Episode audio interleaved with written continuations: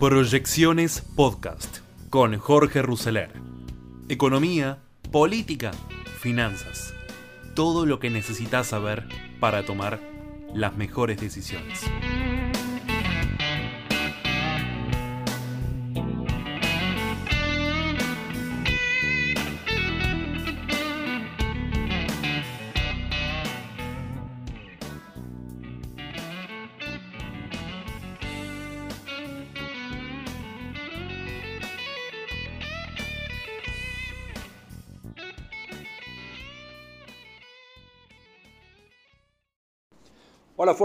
Bienvenidos a este nuevo encuentro de Tiempo de Desafíos, siempre acá por fonicanews.com. Mi nombre es Jorge Ruseler, siempre para estar analizando la realidad, las perspectivas, ir haciendo proyecciones sobre los desafíos por venir. Y uno de los grandes desafíos es la inflación. Inflación y situación cambiaria inflación alta y cepo cambiario que generan más distorsiones e incentivos al consumo en detrimento de producción de bienes durables, lo que redunda en un crecimiento económico muy débil. Así lo informa Ricardo Delgado en su último informe, donde dice que faltan dólares para producir y no para consumir.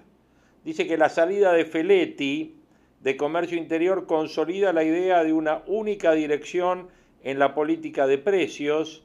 Esta unificación de criterios es una condición necesaria para que comience algún intento más consistente para coordinar expectativas, pero que no es suficiente. Los economistas que dirige Claudio Caprarulo indicaron que sin garantizar un flujo de dólares que alimente las reservas del Banco Central, no habrá estrategia de desinflación posible. En el frente cambiario, además, la política es contradictoria. Mientras aumenta el número de sectores productivos con problemas para importar insumos, la compra de bienes de consumo en el exterior está en niveles récord. De este modo, la participación de bienes de consumo importados en el consumo total se encuentra en niveles históricos y un 20% por encima de lo que correspondería a la estructura de precios relativos e ingresos reales. Desde el segundo trimestre del 2020 comenzó a crecer hasta alcanzar un pico y aumentar 6,6% el primer trimestre de este año. Esta dinámica del consumo importado responde a una lógica diferente a la del mercado interno. Por caso, las ventas en centros de compra a precios constantes están 23% por debajo del 2018, a pesar de la recuperación que marcan los datos del INDEC de esta semana. En el primer trimestre el consumo en centros de compras creció 26% interanual y la venta de electrodomésticos 12%. Bueno, la combinación de brecha cambiaria, elevada inflación e incertidumbre política generan incentivos para estos comportamientos en empresas y en familias sesgando las decisiones a la adquisición de bienes transables. En palabras simples, lo que tiene olor a dólar se compra. La brecha cambiaria, la alta inflación y la elevada incertidumbre generan incentivos para comprar bienes transables. En el informe de analítica. El CEPO, dice analítica, alienta la idea de que adquirir bienes de consumo importados es una oportunidad en especial teniendo en cuenta las expectativas de cambio de régimen macroeconómico y o una devaluación de shock. La alta inflación transforma cualquier bien no perecedero en un instrumento para trasladar riqueza en el tiempo. Además, la plata quema y es mejor usarla. Es interesante que este fenómeno convive con el hecho de que el central viene contrayendo los agregados monetarios amplios el M2 privado transaccional deflactado y sin estacionalidad cayó 1,5% en abril y viene ajustando desde fines del 2021. La demanda de dinero no se estabiliza, viene cayendo. En consecuencia, los excesos de liquidez se canalizan hacia bienes importados y también a plazo fijo SER que están disponibles para los inversores minoristas. Las empresas, al mismo tiempo, pudiendo optar por fondos comunes de inversión, con ajuste en línea con la inflación,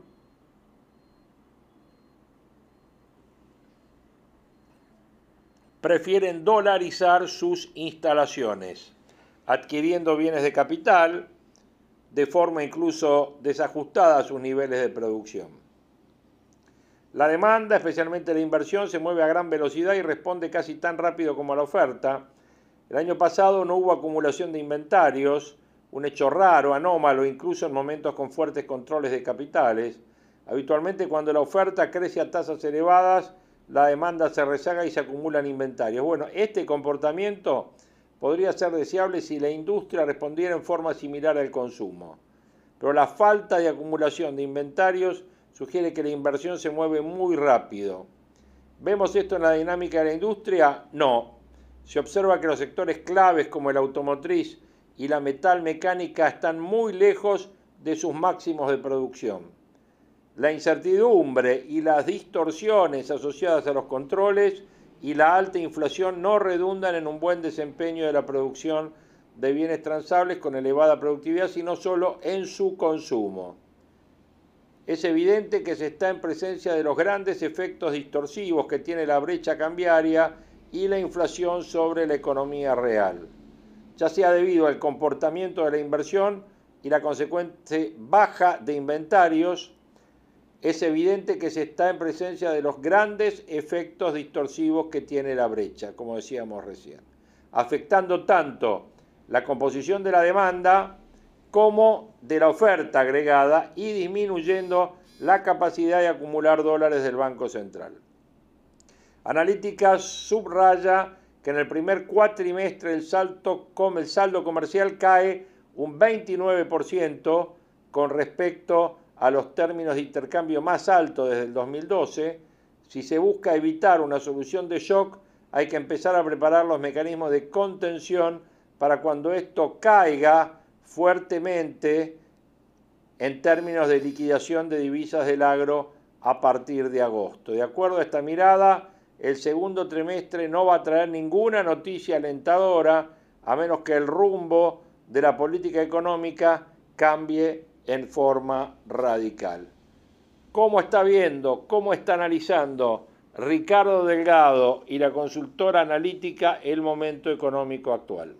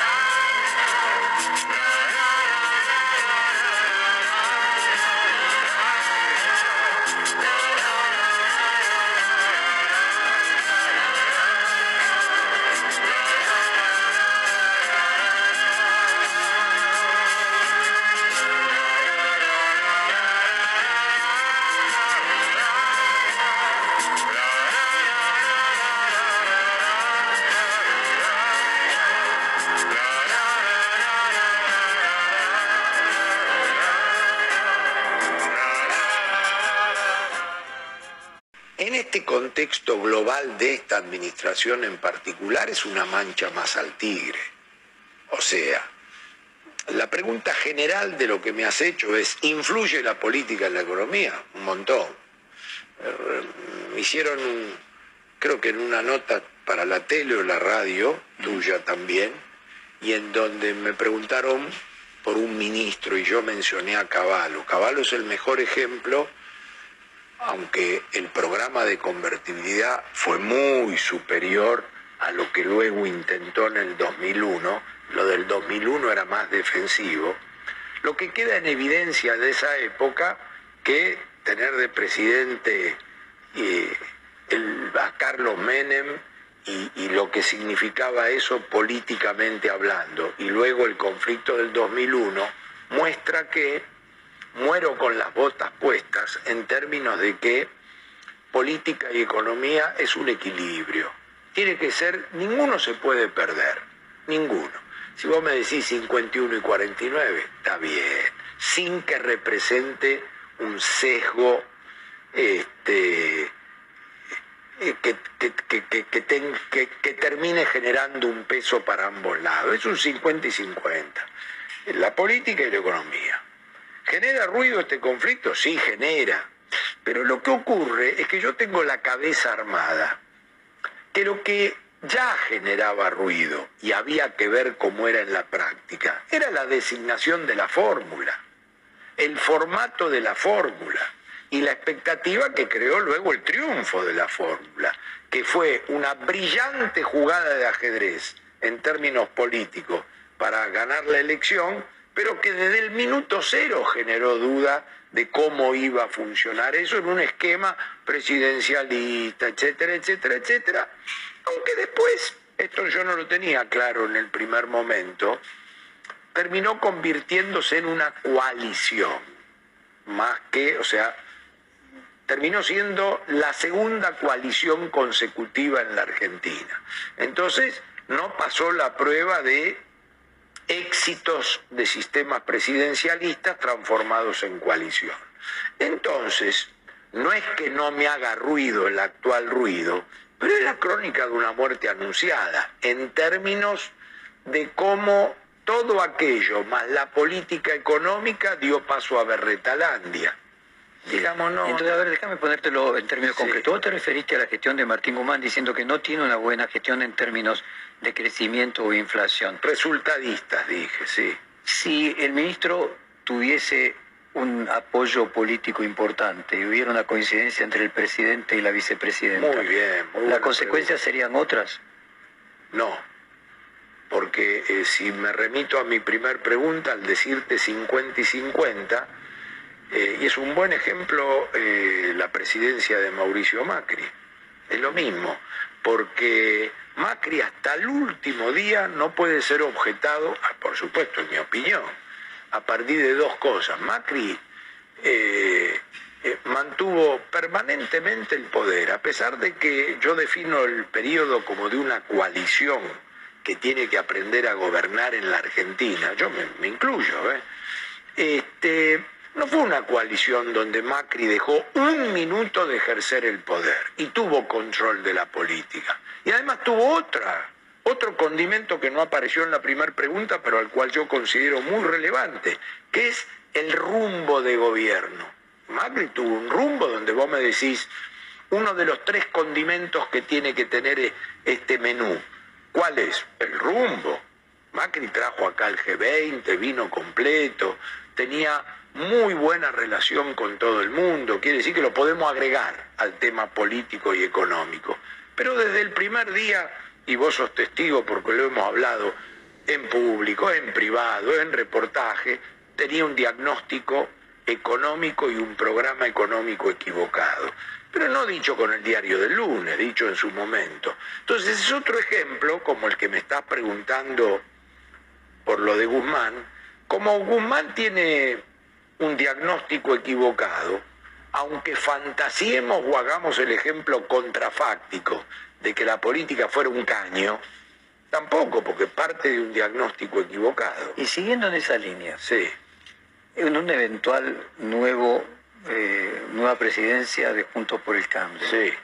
eh, ¿crees que se puede presentar el problema de que aunque tuvieran el diagnóstico correcto y el plan económico correcto, que las divergencias que existan dentro de una coalición le quiten al presidente eh, esa autoridad que es necesaria para que la economía funcione? bueno, eh, a ver, lo tendría que contestar los integrantes de la coalición. Vos sabéis, va a aparecer seguro a lo largo del reportaje, que nosotros estamos en una construcción apolítica en el sentido de que no queremos contaminar el 1 más 1 igual a 2 de la política es el arte de lo posible, porque viste que la política del arte, como es el arte de lo posible, dice 1 más 1 es 3. Entonces Argentina ha tocado tanto fondo que ahora 1 más 1 es 2. Entonces voy a opinar desde ahí. Desde ahí es el riesgo que mencionás, está latente y habrá que jugar ese partido. Yo lo presento como que lo que viene, yo diría hoy es un dato, es un dato. Lo que viene es la tercera coalición consecutiva en la Argentina, eso es un dato. Eh, si aprende como las coaliciones en el mundo, que eh, se puede congeniar, se puede acordar, se puede discrepar, pero al final tiene un liderazgo, entonces eh, será exitoso. Eh, digamos, son más cosas las que faltan en la Argentina, porque es la coalición, el debate interno, el liderazgo y los acuerdos con los que no son oficialistas. Porque, viste... Eh, bueno, de hecho, eh, Hernán Lacunza dijo aquí, Melconian no es del PRO, Melconian no es junto por el cambio, el planteo que él está haciendo es por fuera del partido, lo que lo interpreto como un elogio en el sentido de que lo que se está preparando es algo eh, que trasciende.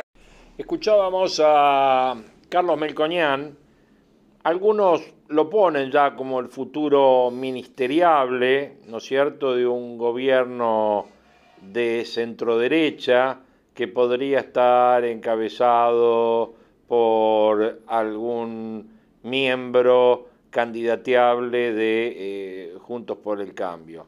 El plan que está llevando adelante él, junto con la Fundación Mediterránea y algunos otros centros de pensamiento, está basado en la elaboración de un plan apolítico con las grandes reformas económicas que Argentina necesita llevar adelante para, obviamente, ir eh, solucionando los graves problemas y las graves distorsiones que tiene la economía. En este eh, mini reportaje que pasamos de un largo reportaje que le hizo Jorge Fontevecchia, bueno, ahí recalca tres aspectos fundamentales.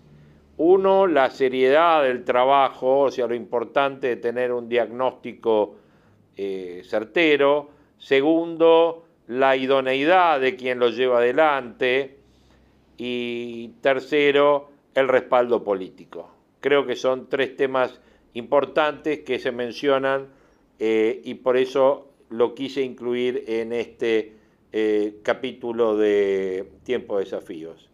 Ya desde hace muchos años en Argentina, de manera repetida y milagrosamente, casi sin que se produzca una grieta, que estamos frente a una crisis de valores de la sociedad, lo curioso es que a pesar del alto grado de coincidencia en el diagnóstico, cuesta tanto encontrar un tratamiento, una salida, una cuestión tan, tan sensible. ¿Cuántas veces nos ha sucedido que nos encontramos leyendo o hablando con alguien, con otra persona, sobre situaciones que entendemos como equivocadas o absurdas, que involucran conductas y decisiones de otros?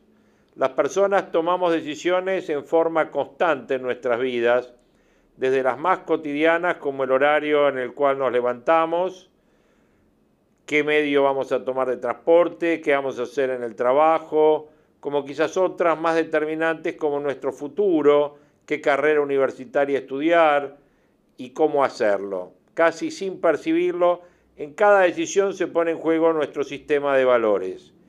Claro que hablando de valores las cosas no son tan simples. En principio las personas creemos que tenemos claro cuál es nuestra escala de valores. Sin embargo, si en este momento tuvieras que escribir en orden cuáles son tus primeros cinco valores, quizá no sería tan fácil de responder. Y si lograras armar la lista, podrías asegurar que todas tus decisiones del último año han respondido a esa escala. Más aún, ¿cómo considerás que le ha ido en este tema a tu familia, a tus amigos, a la empresa donde trabajás, a la sociedad que perteneces y a los gobernantes de tu país? La identificación de la escala de valores y luego alinear las decisiones a la misma es una búsqueda esencial para personas y para sociedad en su conjunto. Pero, ¿de dónde surgen los valores? Y los valores surgen a partir de creencias. De este modo, si una sociedad cree que se debe tratar a las personas con educación y respeto para promover el compromiso, entonces el valor derivado es educación y respeto. Y las conductas que se espera en su toma de decisiones deben estar alineadas con educación y respeto.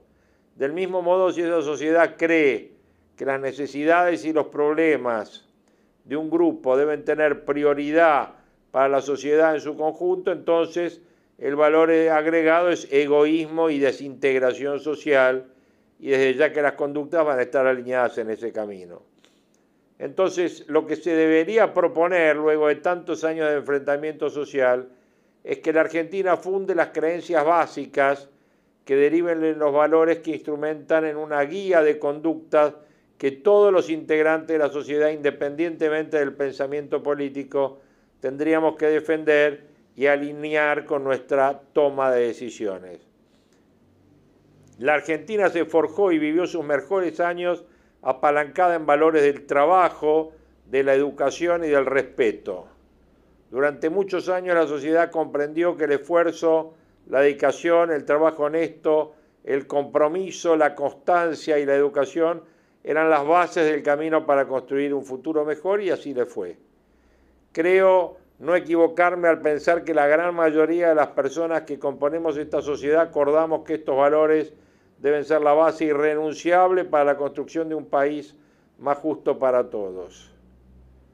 Solo para dar un ejemplo que aliente y que ilumina esta idea, un expresario textil argentino, CEO de Textilcom, Carlos Vilariño, una de las fábricas de indumentaria más importantes de este país, hijo de inmigrantes españoles y movilizado por la creencia que con trabajo, esfuerzo, voluntad y constancia se puede, y convencido del valor de la educación y el trabajo como vector principal de generación de movilidad ascendente, tomó la decisión de crear dentro de su empresa una escuela de oficios con el objetivo de que las personas cambien planes sociales por trabajo genuino.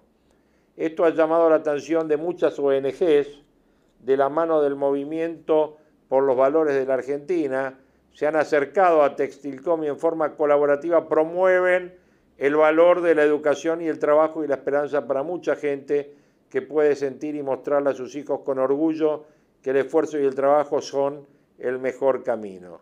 Tenemos que abandonar la idea de que una persona salvadora va a venir a sacarnos de nuestros problemas.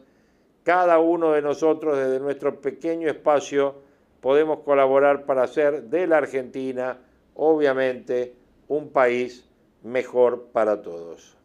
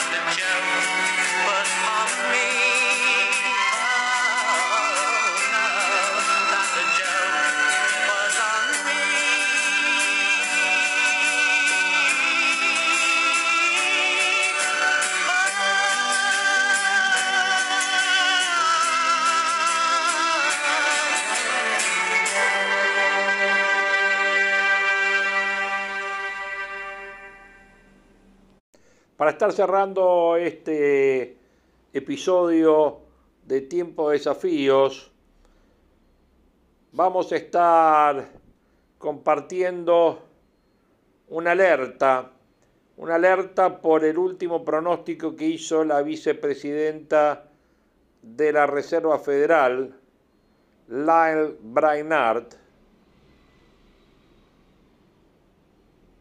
La segunda de Jerome Powell advirtió que el mundo está avanzando rápidamente hacia un mayor uso de pagos digitales. Una versión digital oficial del dólar podría ayudar a salvaguardar su dominio mundial a medida que otros países emitan las suyas. Si bien la Reserva Federal aún se muestran divididos sobre la necesidad de una moneda digital del Banco Central, y recientemente finalizaron un periodo de consulta pública de cuatro meses, insistió en que es importante pensar si Estados Unidos seguiría teniendo el mismo tipo de dominio sin emitir una moneda digital.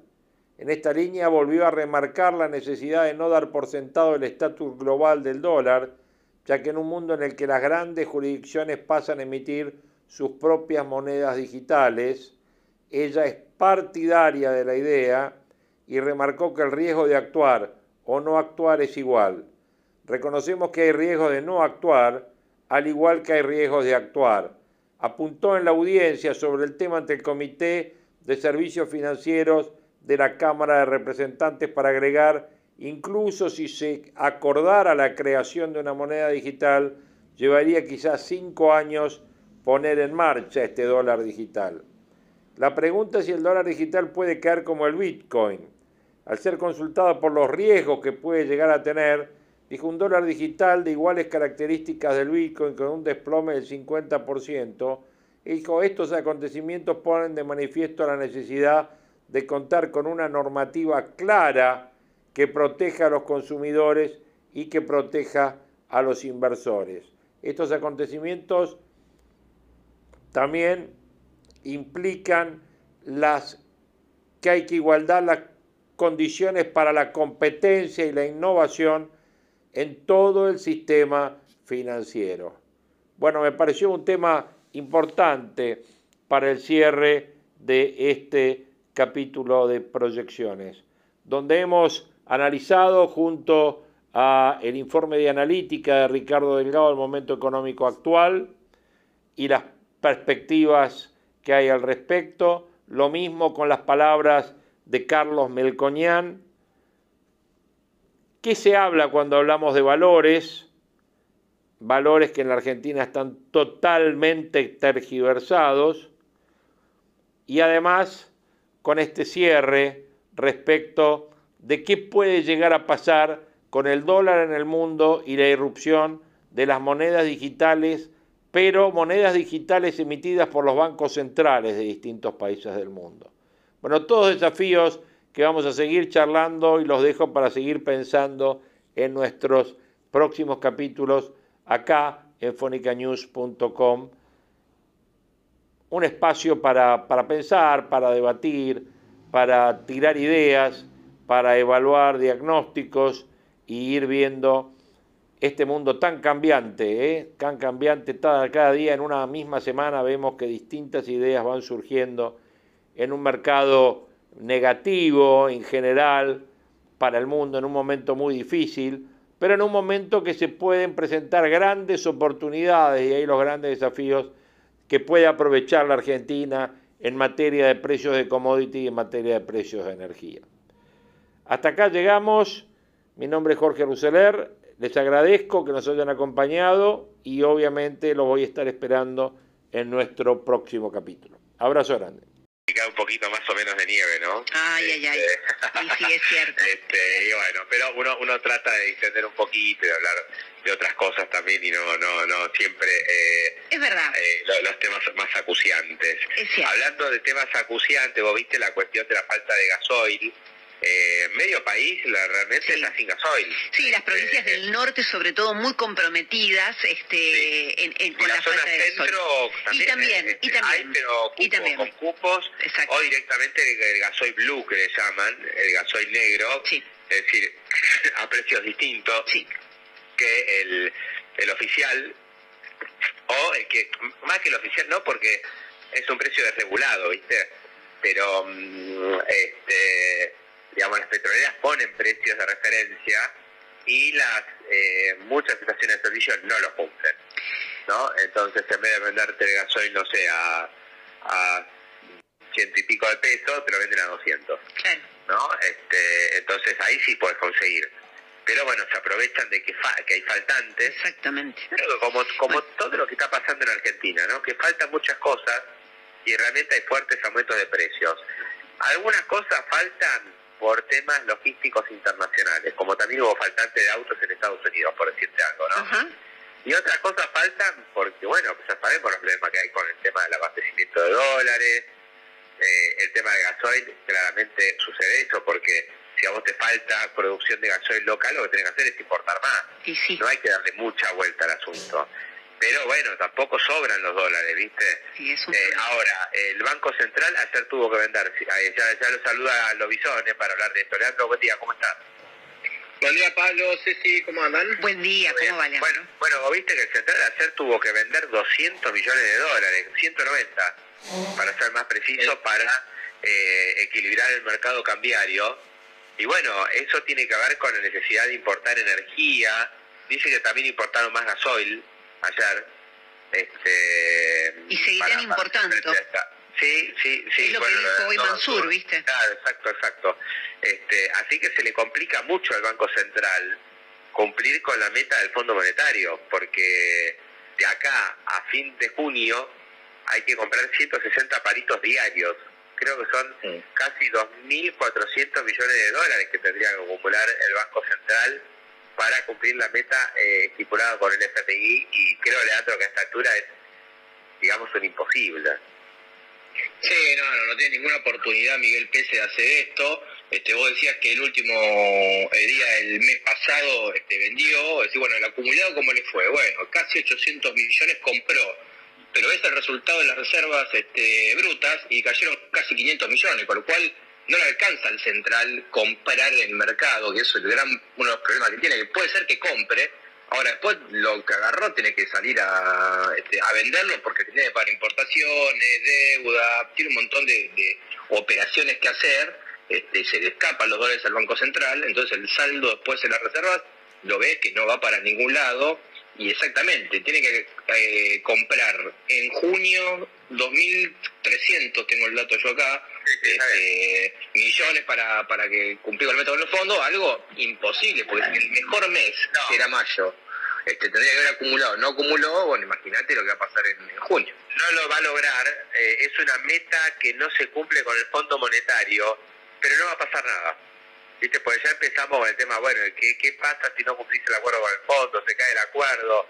¿Te van a encatimar los desembolsos? No, no va a pasar nada. De hecho, con toda la furia vas a tener que pedir un waiver, ¿no? O sea, una dispensa, una disculpa de alguna forma del Fondo Monetario diciendo, bueno, está bien, muchachos, no cumplieron, eh, hicimos malas cuentas, pasaron cosas y sigan, sigan, sigan con lo suyo, ¿no?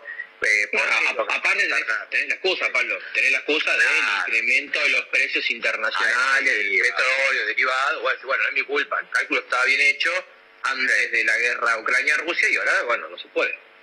Bueno, yo creo que el comentario que dentro de poco vas a escuchar por parte de Guzmán, ¿no? de Pese, va a ser el siguiente, en la línea que lo que decís vos. Si los precios de la energía no hubieran subido por la guerra de Rusia y Ucrania, hubiéramos comprado los 2.000 palitos que faltaban. ¿no? Pero los tuvimos que dedicar a abastecer de energía al país para seguir la producción y para que los hogares se puedan calefaccionar. ¿no? Este, con lo cual, bueno, ahí ya tenés una excusa que no es una excusa nada más, es una, es una realidad que ocurrió esto. ¿no? Yo creo que en eso sí el fondo debería ser contemplativo porque, pues fíjate, cuando se firmó el acuerdo en enero, todavía no sabías que Rusia iba, a, invadir, Ucrania. ¿no? Este, realmente era un dato desconocido. Estaba la, este, digamos, la amenaza. Estaba la amenaza, pero no era algo concreto. De hecho, hasta pocas horas antes de la invasión se pensaba que no iba a suceder. Y ocurrió. No, aparte, Pablo, si vos te fijás, este, y algo que también lo dice Guzmán con, con, digamos, con argumentos, este, vos ves las definiciones del, a ver, el, el, mayor accionista financista del fondo es Estados Unidos. Y vos te fijás a ver cuál es la explicación del gobierno de Biden, por qué hay inflación. Y la inflación de Putin tiene que ver con la guerra de Ucrania, nosotros no tenemos la culpa.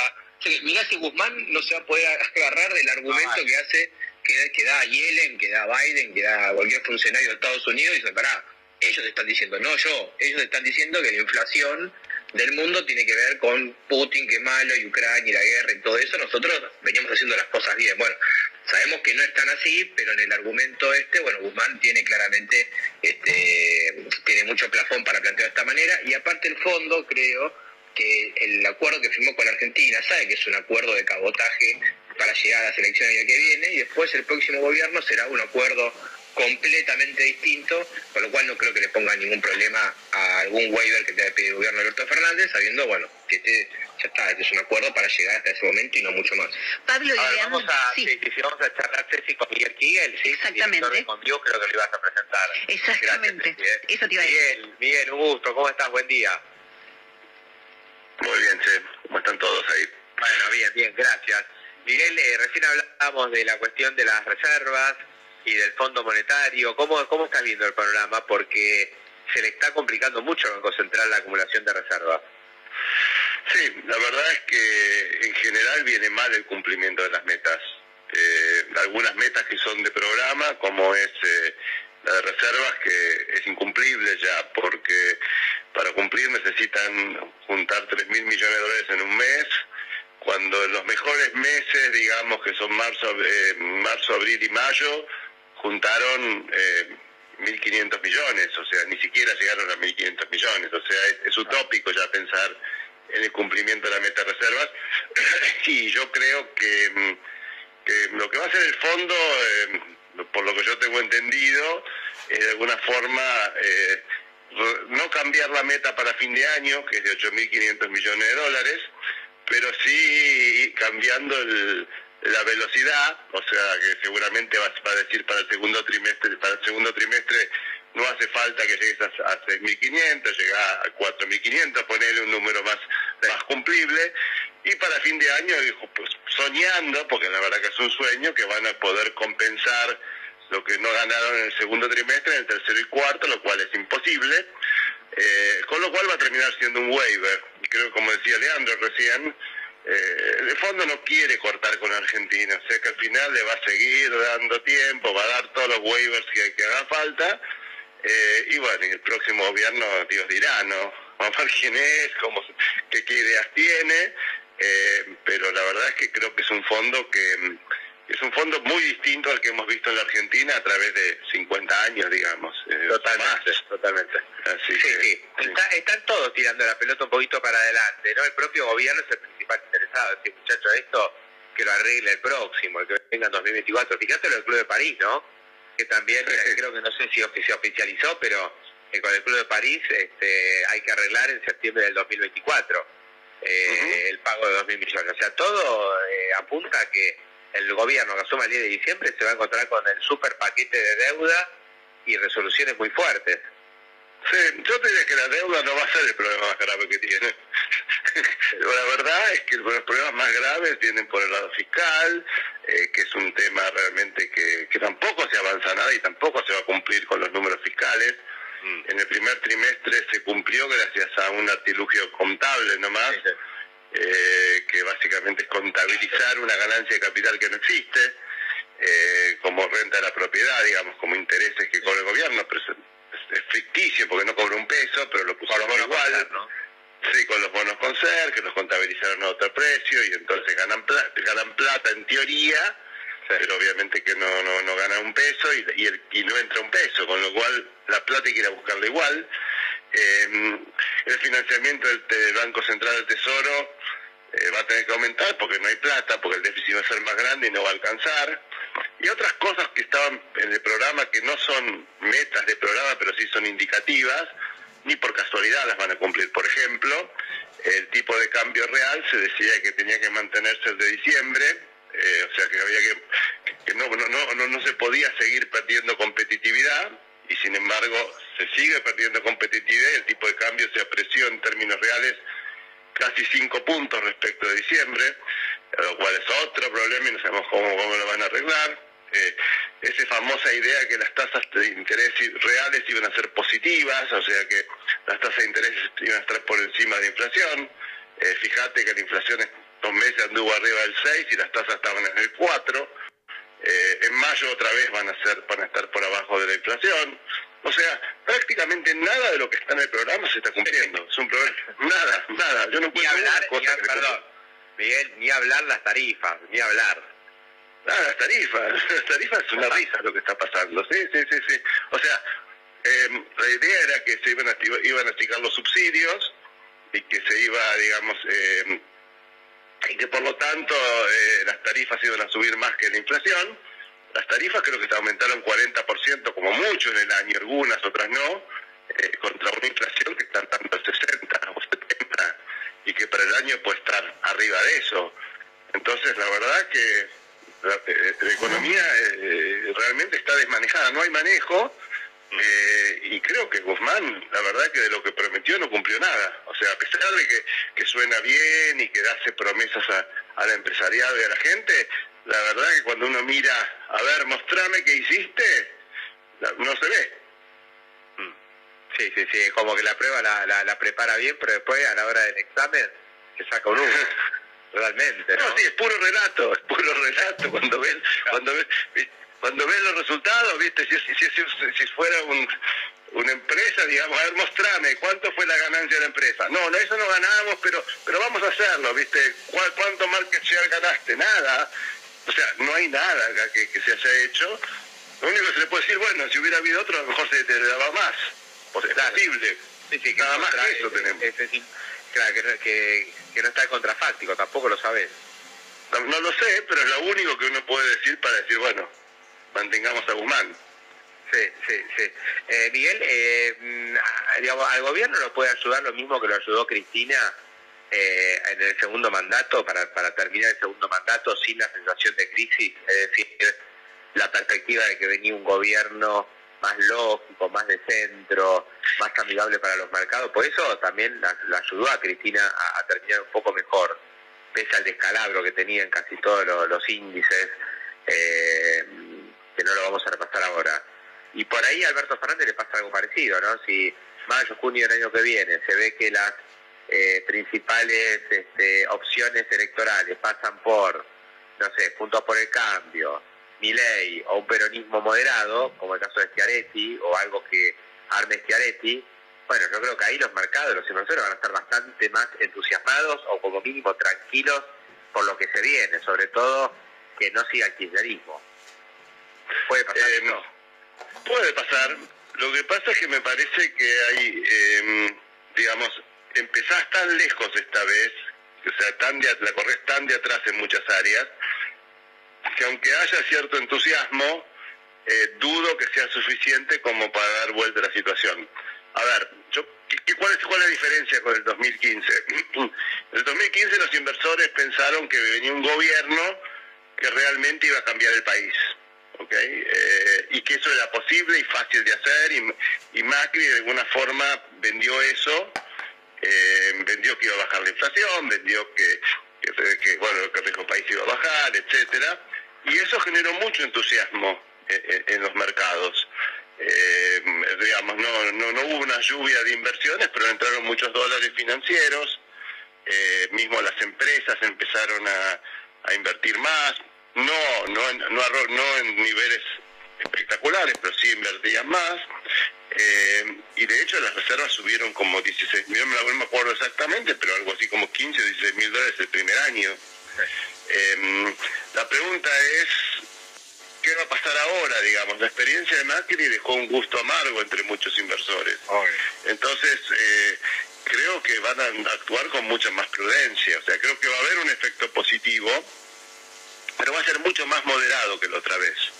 Entonces te va a ayudar probablemente en la brecha y puede ser que en la brecha Zoom, o sea, lo que va a lograr es que el, contado con liqui no se termine de escapar, ¿no es cierto? Hay que ver dónde está en mayo del año que viene, pero que no se termine de escapar.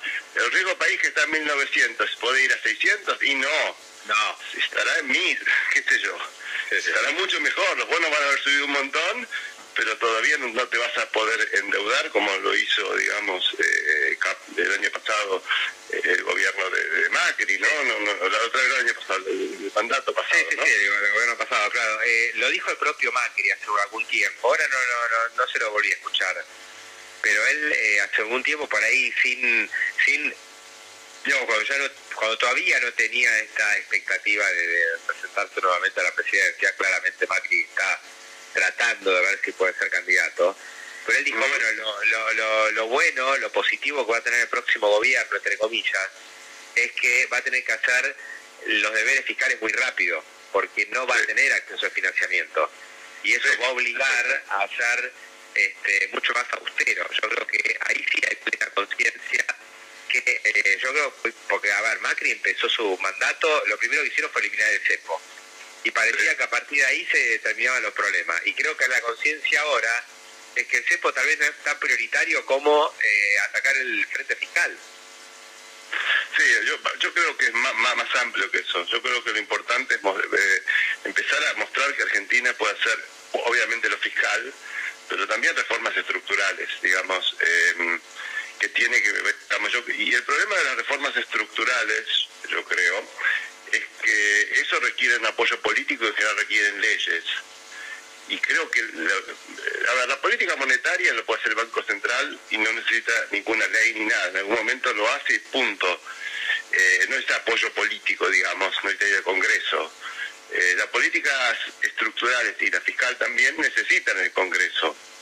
Entonces, eh, creo que va a ser muy importante que haya un paquete de reformas de entrada, digamos, que, que, lo, que, digamos, que lo que no se hizo la otra, como no se hizo todo en el 2015, creo que esta vez la gente va a estar mirando lo fiscal, o sea, que es un ajuste importante fiscal y que vayas, por ahí no el primer año, porque es muy difícil, pero que vayas rápidamente a equilibrio fiscal, y además, digamos, que se hagan las reformas estructurales que ayuden a destrabar esta economía que, que no crece hace, bueno, no sé, más de 10 años, ¿no? Sí, sí, o sea que el plan de shock que hablan desde Juntos por el Cambio debería incluir un paquete de reformas, no como el acuerdo que se hizo con el fondo, que es simplemente cumplir metas fiscales monetarias que tampoco se van a cumplir y no incluir ningún tipo de eh, reforma de fondo para el funcionamiento de la economía. Y sí, yo creo que, digamos, si tuviera, tendría que ser algo parecido, no, no parecido, en la dirección a lo que hicieron los grandes programas de estabilización que fueron exitosos, que no fue simplemente eh, bajar el déficit fiscal. Eh, yo creo que tiene que ser mucho más que eso y tiene que ser algo que convenza a, la gente de que hay un fin de ciclo y que el país empieza, empieza a, aparecer algo nuevo, ¿no? Eh, para eso obviamente hace falta mucho apoyo político y convencimiento de la dirigencia política de que hace falta, que no sé si está todavía. Sí, se me viene a la cabeza la convertibilidad de caballos junto con la regulación del Estado. Fueron las dos cosas. Exactamente. Esa fue una. Eh, Israel en 1985 hizo algo parecido, digamos, con muchas, con muchas reformas estructurales y muchas reformas en el mercado laboral, pero también en otros sectores.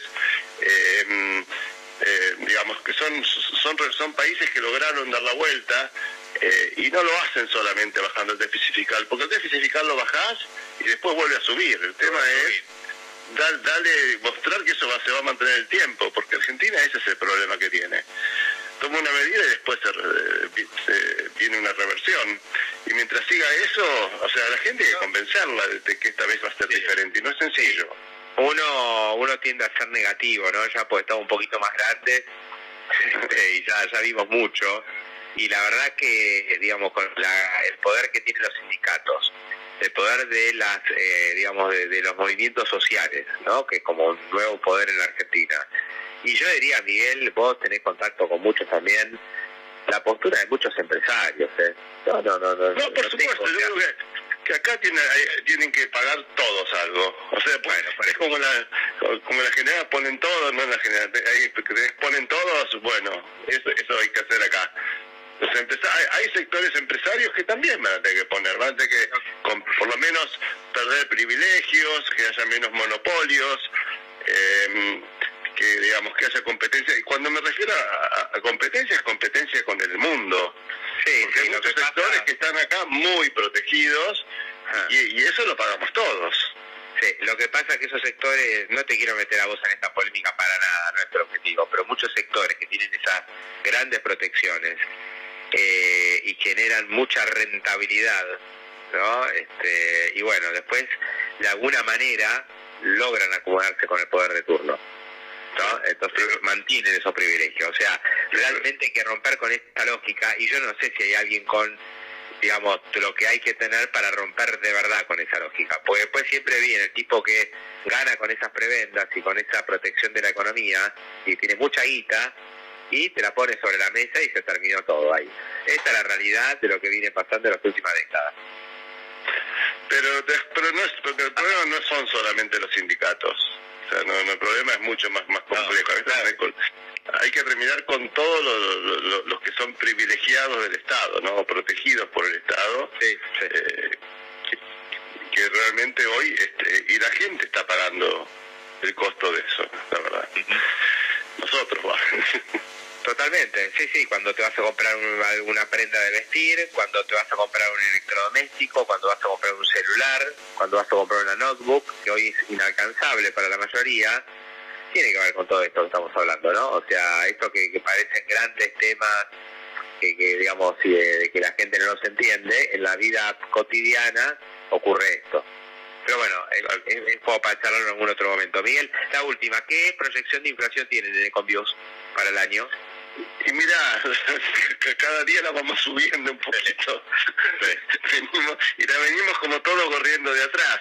Mm. Eh, la verdad nosotros la veíamos en niveles, empezamos el año con niveles de 56, 57, fuimos lentamente subiendo a 65 y ahora estamos eh, llegando acá entre 70 y 75.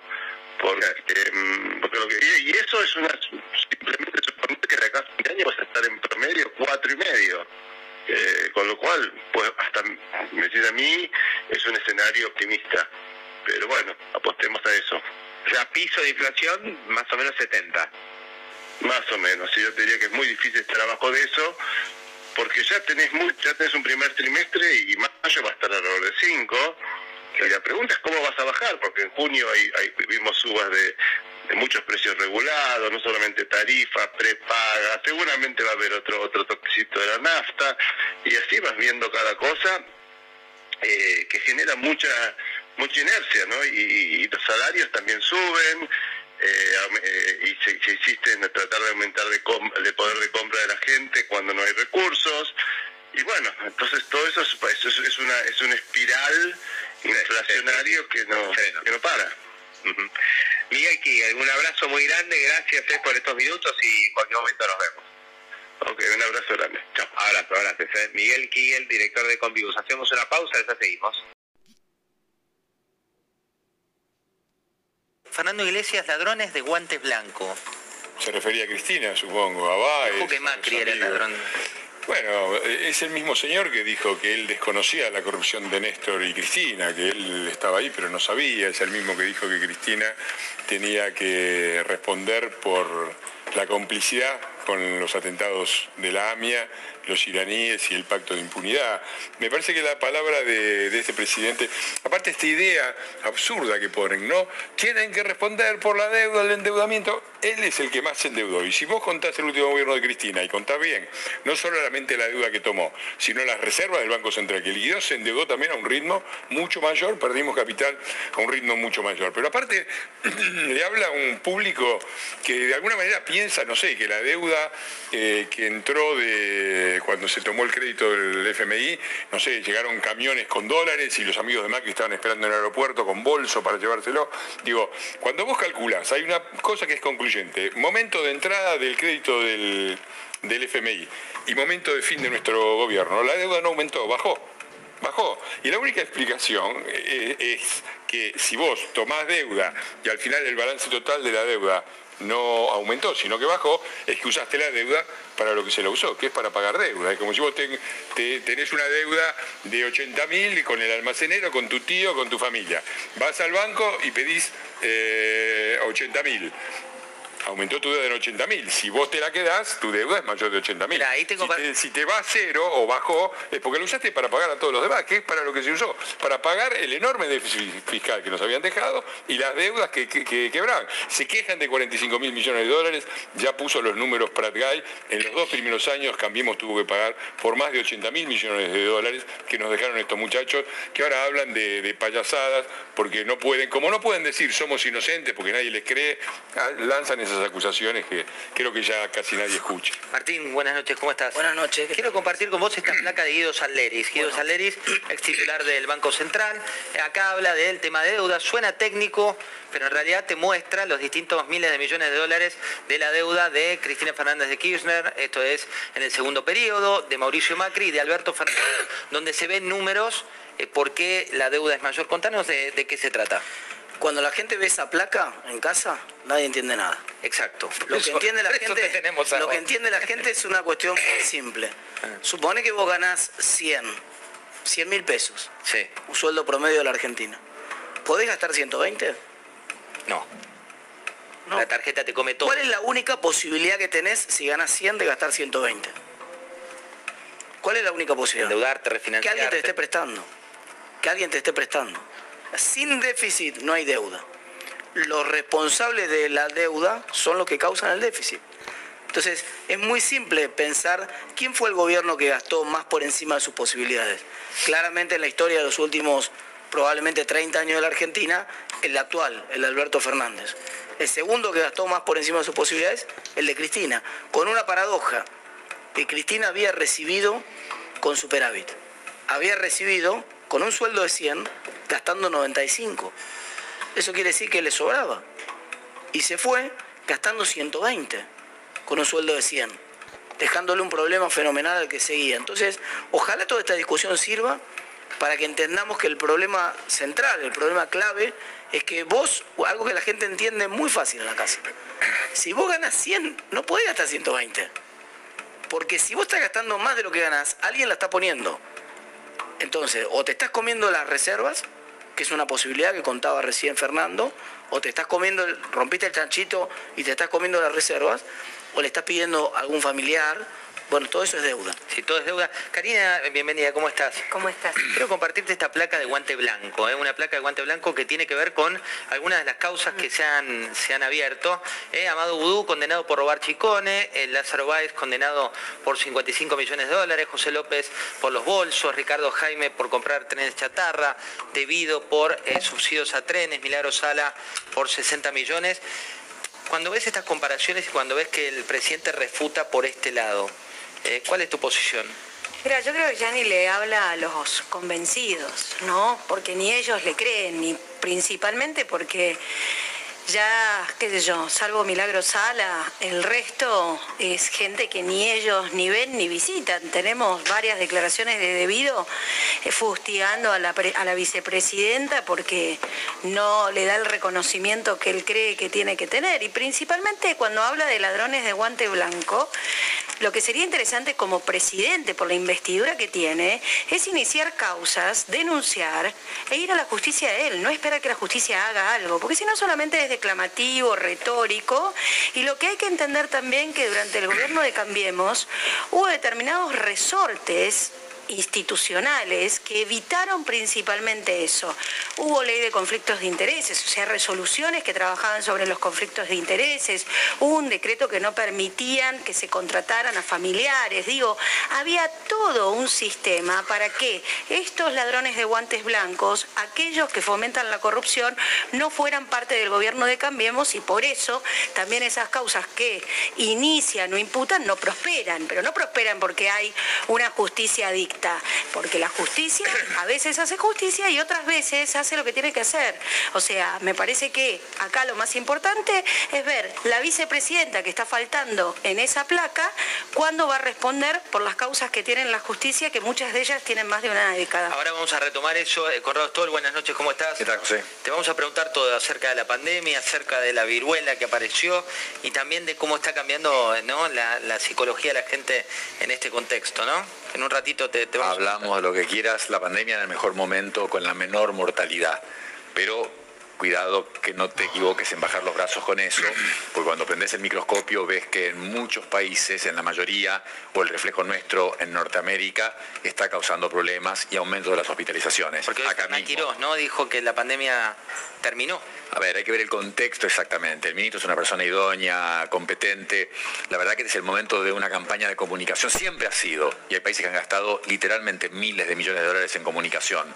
Y la comunicación no tiene que ser un mensaje. La gente lee eso, eh, va a terminar el brote pronto, como olvidémonos, no, terminó la pandemia, sabemos que la pandemia no termina, pero ni siquiera el brote, no hablemos de terminar el brote. Tenés mucha gente que no ha recibido el primer refuerzo, la tercera dosis, tenés mucha más gente aún que no ha recibido el segundo refuerzo y que lo tendría que recibir, entonces no tenés que dar ese mensaje, tenés que hacer una comunicación nacional, te diría, enfática, con foco en los jóvenes, que son los que menos les interesa darse el refuerzo, para justamente vacunar gente mucho más aceleradamente. Alfredo Sainz, buenas noches. Informa del día, ¿por dónde viene? Vamos a hablar un poquito de la nueva batalla del ministro Guzmán contra los subsidios, en este caso va a ser contra los subsidios al transporte. Paz Rodríguez Niel, buenas noches. ¿Por dónde viene tu informe? Buenas noches. Vamos a hablar sobre el dictamen que salió hoy en diputados de boleta única. 58-57, eh, muy, muy apretado, pero un triunfo de la oposición. Te voy a contar cómo sigue, qué chances reales tiene de convertirse en ley y a quién favorece. Pablo Fernández Blanco, buenas noches. ¿Qué decís, José? ¿Te imaginas una foto entre Alberto Fernández y Nicolás Maduro? Mira, la piso acá, la pelota te la dejo ahí para charlarla después en la mesa, pero contanos de qué va esa foto. Digo, contale a la gente que está a mitad de, la hora de las 23 y quiere saber de qué se trata. Hay mucha presión interna sobre Alberto Fernández a propósito del viaje a, la cumbre de las Américas en Estados Unidos. Esto que eh, en principio el presidente habría aceptado ir a Estados Unidos, dice que no lo puede, eh, no puede hacerle un desplante a Joe Biden, tendría una contrapartida. 26 y 27 de julio próximos hay una invitación, ya le llegó la invitación a Alberto Fernández. Se trata de conmemorar lo que se llama el abrazo de Guayaquil. El abrazo de Guayaquil ocurrió hace muchísimo tiempo, 200 años, entre Simón Bolívar y José de San Martín va a ser en Ecuador, naturalmente, el anfitrión es Guillermo Lazo, el presidente de Ecuador, y Alberto Fernández le prometió a Guillermo Lazo que iba a ir a Guayaquil para conmemorar ese momento. Ahora quiero que veamos lo que estamos mostrando en este momento en pantalla. Esto es información de venezolana donde dice que Nicolás Maduro el 26 de julio va a estar en Guayaquil, con lo cual Maduro ya dijo que va a estar ahí.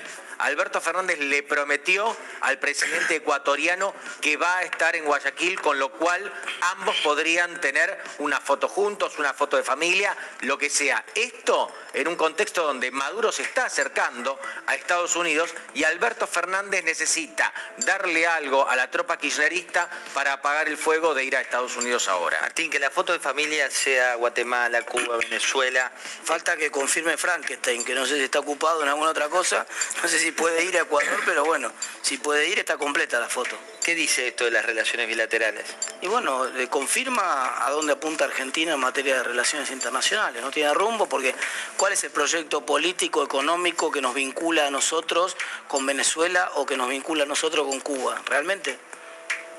más allá de la construcción de un relato ideológico, ¿cuál es el proyecto político económico que le conviene a la Argentina desde el punto de vista geopolítico eh, y, la vincula en un relacionamiento con Venezuela o, con Cuba. Realmente ninguno.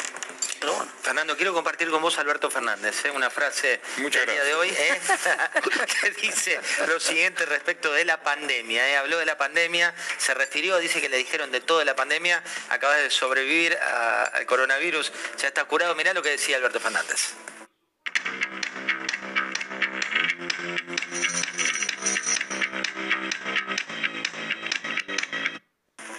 Pero es hora de que una vez por todas nos cansemos de escuchar tanta mentira en los medios, nos cansemos de escuchar la diatriba de estos sinvergüenzas que llevaron al país a la ruina y le digamos a los argentinos, miren, hemos vivido el momento más dramático que la humanidad recuerda. Hemos vivido una pandemia que se llevó la vida de 6 millones de seres humanos a lo largo, en todo el globo, en todo el planeta. Ahora resulta que la OMS dice cómo se comportó cada país y resulta que la Argentina es un ejemplo. Y nos dijeron de todo mientras combatíamos la pandemia. Axel Kicillof de un lado, Sergio Massa de otro asintiendo. Eh, le dijeron de todo por la pandemia, ¿por qué? Porque murieron 129 mil argentinos y yo todavía, ya que hablan con la verdad, yo ya presenté un pedido de informe hace rato, espero que alguna vez me contesten, de los 129 mil, ¿cuántos tenían la vacunación completa?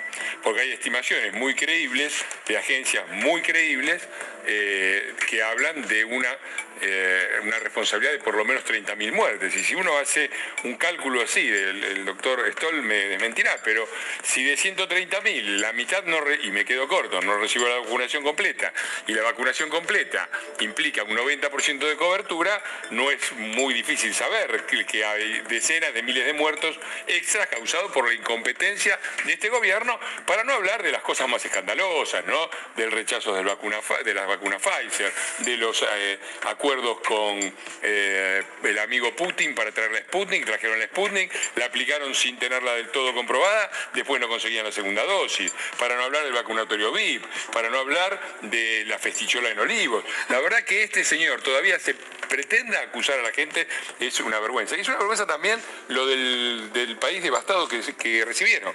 Hablaba recién Martín del tema central de la deuda, pero asociado al déficit fiscal. Ellos dejaron no solamente lo recibieron con superávit de 4% positivo Néstor Kirchner, que fue lo que le dejó Dualde, y lo dejaron eh, con 5 puntos de déficit primario nada más, ser arriba de 7 si tomás el total financiero después del pago de la deuda. Eh, lo recibieron eh, nos los dejaron con 5, lo recibieron en equilibrio fiscal 0,5, que es prácticamente de equilibrio fiscal, y ya estamos de nuevo por los 4 puntos. Y lo mismo por el déficit comercial, recibieron un superávit comercial 16 mil millones de dólares. Es cierto que nosotros, eh, que en este momento están con superávit, pero porque les entraron 20 mil millones de dólares extras solamente de precios. Recibieron un banco central que tenía en reservas líquidas más de 11 mil millones de dólares. Recibieron equilibrio energético con el barco que, que traía el gas licuado que nos costaba fortunas, yéndose y empezando a exportar gas licuado que si hubieran hecho el gasoducto y hubieran terminado toda la obra, ya estaríamos exportando de nuevo. En cambio de eso, estamos con problemas de divisas que vamos a afrontar en agosto y septiembre, justamente porque cada vez tenemos... Entonces, que dejen de mentir, no recibieron tierra arrasada, recibieron una macroeconomía lista para el despegue, la arruinaron y con la pandemia han combinado las dos cosas peores, de las peores performances económicas y de las peores performances desde el punto de vista de la ¿Fue ejemplar el tema sanitario? Eh, escúchame, la gente tiene mala memoria en general, por eso repite los errores y en política, bueno, somos expertos en eso aquí.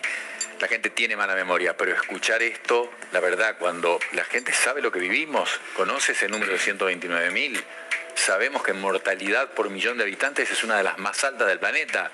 Antes de la vacuna murieron personas que quizás no deberían haber muerto, porque si hubieses testeado en forma adecuada, se habría contagiado menos gente, habrías detectado los contagiados, los habrías aislado. Entonces decir esto, en Estados Unidos hicieron el cálculo. Fernando se sabe, del millón de muertos en Estados Unidos, allá que no tienen problema con los errores que cometen y los pueden admitir, reflexionar y tratar de mejorar, dijeron 400.000 habrían sido evitables. Y hablar de Estados Unidos no es hablar de Hong Kong o de Dinamarca, que no tienen nada que ver con nuestro manejo de la pandemia. Es más parecido, porque fue bastante malo también.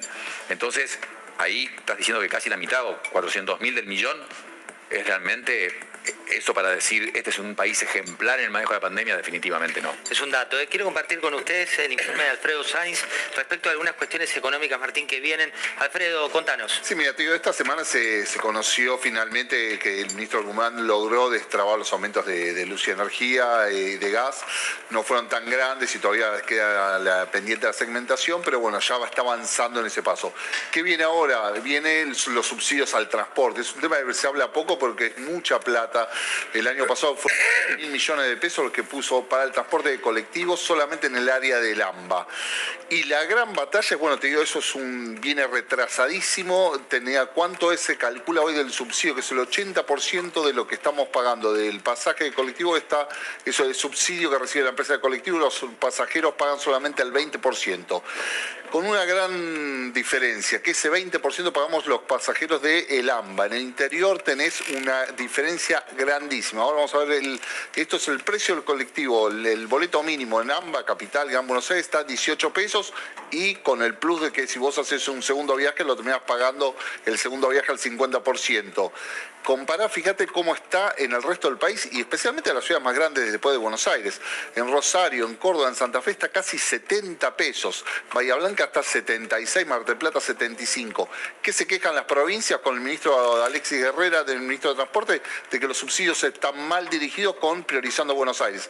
Guzmán coincide con eso y va a venir por esto, va a venir por los subsidios al transporte.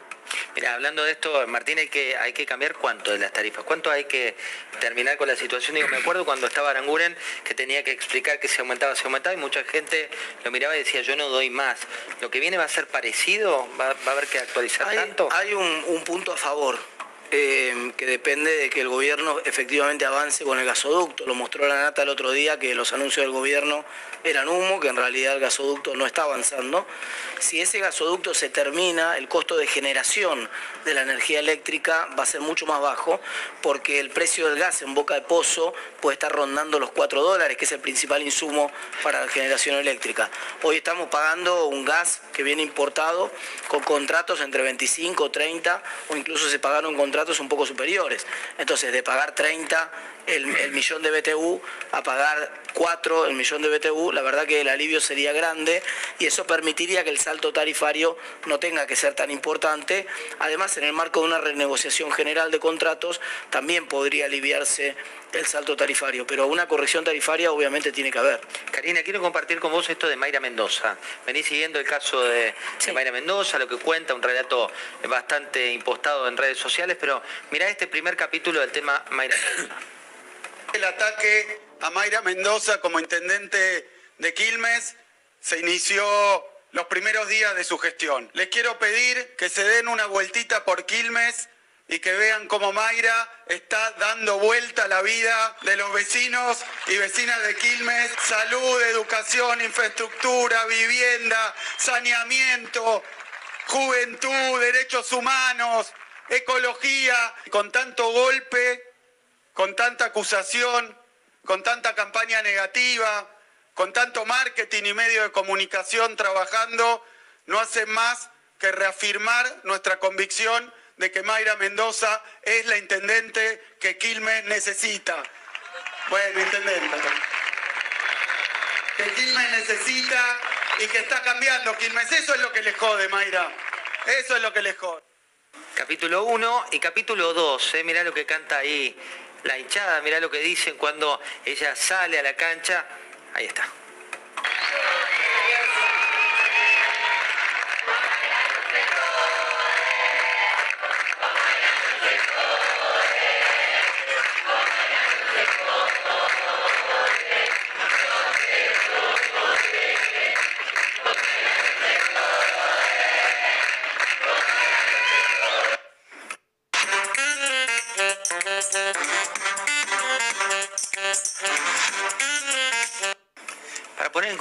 Estamos hablando básicamente de una investigación judicial que se está llevando adelante y cuando ves este contraste entre algo que está liberando la justicia y una defensa eh, casi de, de, militancia.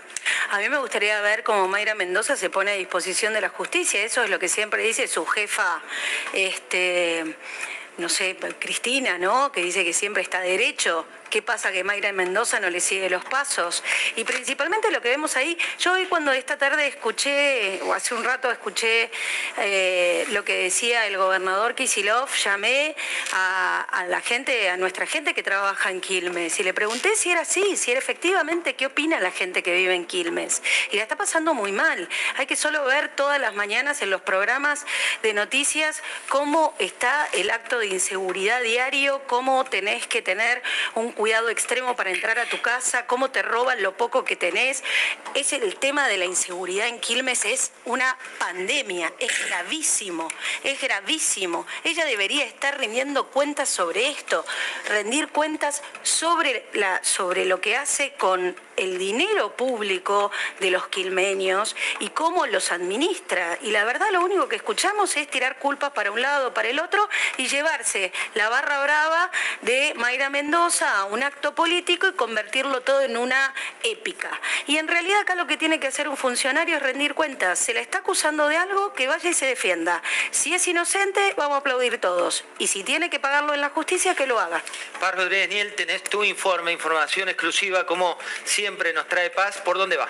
Quiero contarles cómo sigue esto de la boleta única de papel. Hoy se aprobó, bueno, tenemos acá tres protagonistas de esta historia porque son tres diputados de Juntos por el Cambio y efectivamente los diputados de Juntos por el Cambio han conseguido con algunos aliados sacar hoy un dictamen por un voto, lo consiguieron. Un voto. Sí, exactamente, muy apretado. Esto nos muestra cómo están ¿no? las mayorías en este tema de boleta única de papel. ¿Cómo sigue esta historia? Bueno, la idea nos lo podrán contar ellos, pero en principio sería en dos semanas llevarlo al recinto.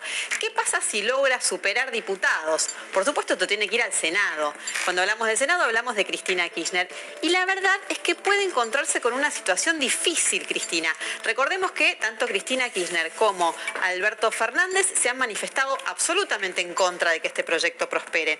¿Por qué decimos que esto puede ser una parada complicada para Cristina Kirchner? Porque hay tres oficialistas que o bien se han manifestado a favor o bien han tenido incluso proyectos propios o han adherido de boleta única de papel. Estamos hablando de Espínola de Corrientes, estamos hablando de Cuader de Entre Ríos y de Snopek de Jujuy. Y esto se suma además Rodríguez A. ¿Qué pasa? Si dos de los oficialistas acompañaran a, a la oposición, a Juntos por el Cambio, y se suman Beretilnec y Vígola Cordobesa, como aparentemente lo harían, podría salir aprobada esta ley. Hay que ver qué pasa, porque a la hora de la verdad, eh, cuánto se mueve Cristina para evitarlo. Y en ese caso, dos hipótesis a manejar. Una, ¿qué va a hacer Alberto Fernández? ¿Lo va a vetar? Tiene un costo, ¿no? Vetar un proyecto de este tipo. Y si llegara a convertirse en ley, ¿quién termina siendo el más favorecido? ¿Sabes quién es un inesperado favorecido de todo esto? Javier Milei. ¿Y por qué te digo inesperado Ya me dice novio, mira, por lo bajo siento a la derecha y a la izquierda ¿Que no? indicados que me dicen que sí. eh, Ah, sí, claro, por sí, ahí. claro. ¿Por Juntos qué? por el cambio pelea por sacar una ley que puede terminar favoreciendo muchísimo más a Javier Milei que a ellos propios. ¿Por qué? Porque al que favorece es al que no tiene estructura. La boleta única lo que te evita es tener que tener todo un aparato para garantizar que haya boletas y que se fiscalice que no se vayan las boletas en cada uno de los lugares de votación. Con lo cual, quien menos aparato tiene es quien más se podría favorecer en este caso. Aprovecho, Paz, esto. Por un lado voy directo a